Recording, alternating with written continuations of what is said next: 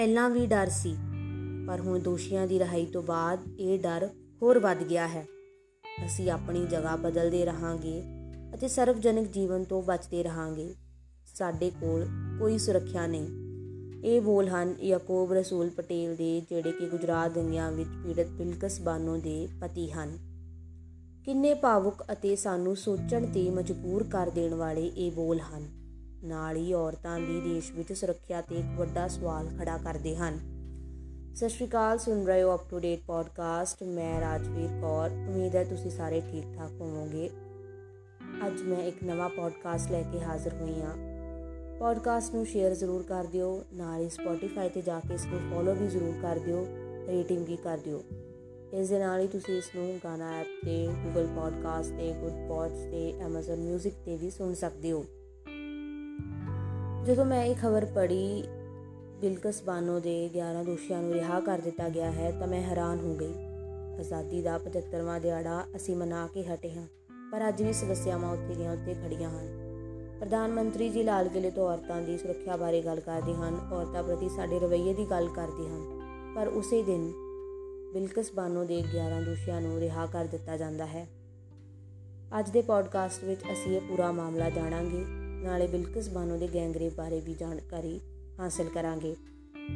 15 ਅਗਸਤ ਸੁਤੰਤਰਤਾ ਦਿਵਸ ਦੇ ਮੌਕੇ ਤੇ ਗੁਜਰਾਤ ਸਰਕਾਰ ਨੇ ਆਪਣੀ ਮਾਫੀ ਨੀਤੀ ਦੇ ਤਹਿਤ 2002 ਗੁਜਰਾਤ ਦੰਗਿਆਂ ਵਿੱਚ ਬਿਲਕਸ ਬਾਨੋ ਦਾ ਰੇਪ ਕਰਨ ਵਾਲੇ 11 ਦੋਸ਼ੀਆਂ ਨੂੰ ਗ੍ਰਿਫਤਾਰ ਕਰ ਦਿੱਤਾ, ਰਿਹਾ ਕਰ ਦਿੱਤਾ। 11 ਲੋਕ ਜਿਨ੍ਹਾਂ ਨੂੰ ਰਿਹਾ ਕੀਤਾ ਗਿਆ ਹੈ, ਉਹਨਾਂ ਦੇ ਨਾਮ ਹਨ ਜਸਵੰਤ ਨਾਈ, ਗੋਵਿੰਦ ਨਾਈ, ਸ਼ੈਲੇਸ਼ ਪਟ ਰਾਧੇ ਸ਼ਾਮ ਸ਼ਾ ਵਿਪਨ ਚੰਦਰ ਜੋਸ਼ੀ, ਕਿਸ਼ੇਰ ਭਾਈ ਵੋਹਨੀਆ, ਪ੍ਰਦੀਪ ਮੋਡੱਡਿਆ ਭਾਕਾ ਬਾਈ ਵੋਹਨੀਆ, ਰਾਜੂ ਭਾਈ ਸੋਨੀ ਮਿਤੇਸ਼ ਭੱਟ ਔਰ ਰਮੇਸ਼ ਚਾਂਦਨਾ ਕੋ। ਜਿਹੜੀ ਆ ਗੋਦਰਾ ਜਿਹੜੀ ਕਾਰਾਵਾਸ ਆ, ਉੱਥੋਂ ਰਿਹਾ ਕਰ ਦਿੱਤਾ ਗਿਆ ਹੈ। ਹੁਣ ਜਾਣਦੇ ਹਾਂ ਆਪਾਂ ਨੂੰ ਗੈਂਗਰੇਪ ਦਾ ਇਹ ਪੂਰਾ ਮਾਮਲਾ ਹੈ ਕਿ। 2002 ਵਿੱਚ ਗੁਜਰਾਤ ਦੰਗਿਆਂ ਦੌਰਾਨ 3 ਮਾਰਚ ਨੂੰ 21 ਸਾਲਾਂ ਬਿਲਕਿਸ ਬਾਨੋ ਆਪਣੇ ਪਰਿਵਾਰ ਨਾਲ ਸੀਗੇ। ਉਸ ਸਮੇਂ ਉਹਨਾਂ ਨੂੰ, ਉਹਨਾਂ ਦੇ ਉੱਤੇ ਦੰਗਾਈਆਂ ਵੱਲੋਂ ਹਮਲਾ ਕੀਤਾ ਗਿਆ। 5 ਮਹੀਨਿਆਂ ਦੇ ਉਹ ਗਰਭਵਤੀ ਸਨ ਤੇ ਉਹਨਾਂ ਦੇ ਨਾਲ ਬਲਾਤਕਾਰ ਕੀਤਾ ਗਿਆ। ਉਹਨਾਂ ਦੀ 3 ਸਾਲਾਂ ਦੀ ਧੀ, ਮਾਂ ਹਲੀਮਾ ਅਤੇ ਚਚੇਰੇ ਭਰਾ ਸਮੇਤ ਸੱਤ ਪਰਿਵਾਰਕ ਮੈਂਬਰਾਂ ਨੂੰ ਜਾਨੋਂ ਮਾਰ ਦਿੱਤਾ ਗਿਆ।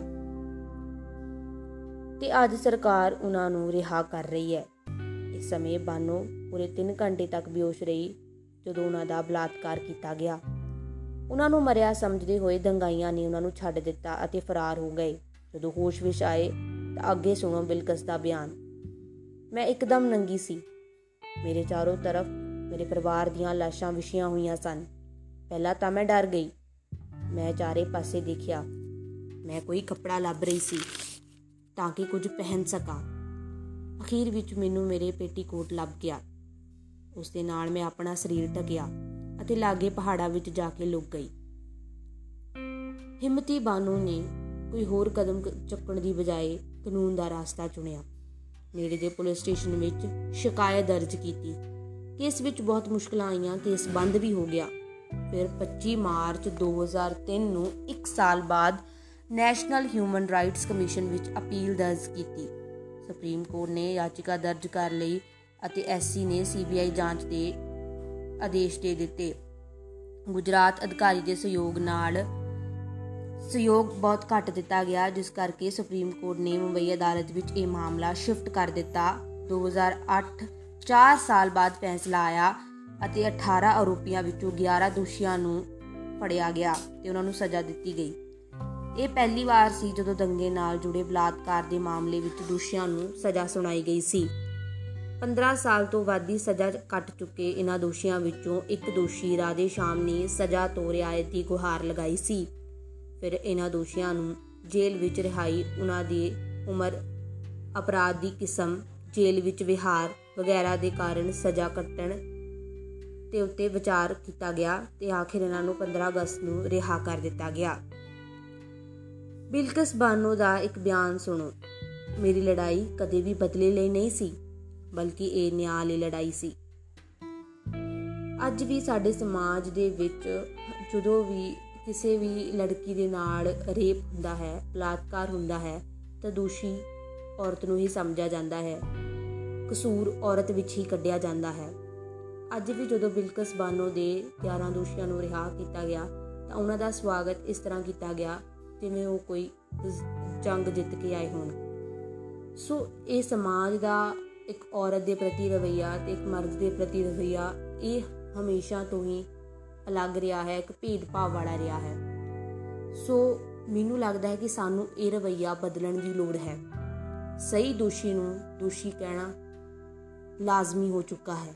ਅਸੀਂ ਔਰਤ ਨੂੰ ਦੋਸ਼ੀ ਸਮਝਦੇ ਹਾਂ, ਜਦਕਿ ਅਸਲੀ ਦੋਸ਼ੀ ਉਹ ਰੇਪਿਸਟ ਹਨ, ਜਿਨ੍ਹਾਂ ਨੇ ਇੱਕ ਕਰਮ ਕੀਤਾ ਹੈ। ਜਿਨ੍ਹਾਂ ਨੇ ਕਿਸੇ ਔਰਤ ਦੇ ਨਾਲ ਅਜਿਹਾ ਕੰਮ ਕੀਤਾ ਹੈ। ਬਿਲਕਿਸ ਬਾਨੋ ਦਾ ਕੀ ਕਸੂਰ ਸੀ? ਉਸ ਦੇ ਘਰ ਜਾ ਕੇ 3 ਸਾਲਾਂ ਦੀ ਬੱਚੀ ਨੂੰ ਮਾਰ ਦੇਣਾ ਉਸ ਦੀ ਮਾਂ ਨੂੰ ਮਾਰ ਦੇਣਾ ਉਸ ਦੇ ਪਰਿਵਾਰਕ ਮੈਂਬਰਾਂ ਨੂੰ ਜਾਨੋਂ ਮਾਰ ਦੇਣਾ ਉਸ ਦੇ ਨਾਲ ਗੈਂਗ ਰੇਪ ਕਰਨਾ, ਕਿੰਨਾ ਕੁ ਜਾਇਜ਼ ਹੈ, ਤੁਸੀਂ ਮੈਨੂੰ ਜ਼ਰੂਰ ਦੱਸਿਓ। ਤੇ ਕਿਵੇਂ ਲੱਗਾ ਅੱਜ ਦਾ ਪੋਡਕਾਸਟ? ਕਮੈਂਟ ਕਰਕੇ ਜ਼ਰੂਰ ਦੱਸਿਓ। ਰਾਵੀ ਕੌਰ ਨਾਮ ਤੇ ਇੰਸਟਾਗ੍ਰam ਤੇ ਫੇਸਬੁੱਕ ਤੇ ਜ਼ਰੂਰ ਫੋਲੋ ਕਰਿਓ। ਮਿਲਦੀ ਹਾਂ ਇੱਕ ਹੋਰ ਨਵੇਂ ਪੋਡਕਾਸਟ ਵਿੱਚ।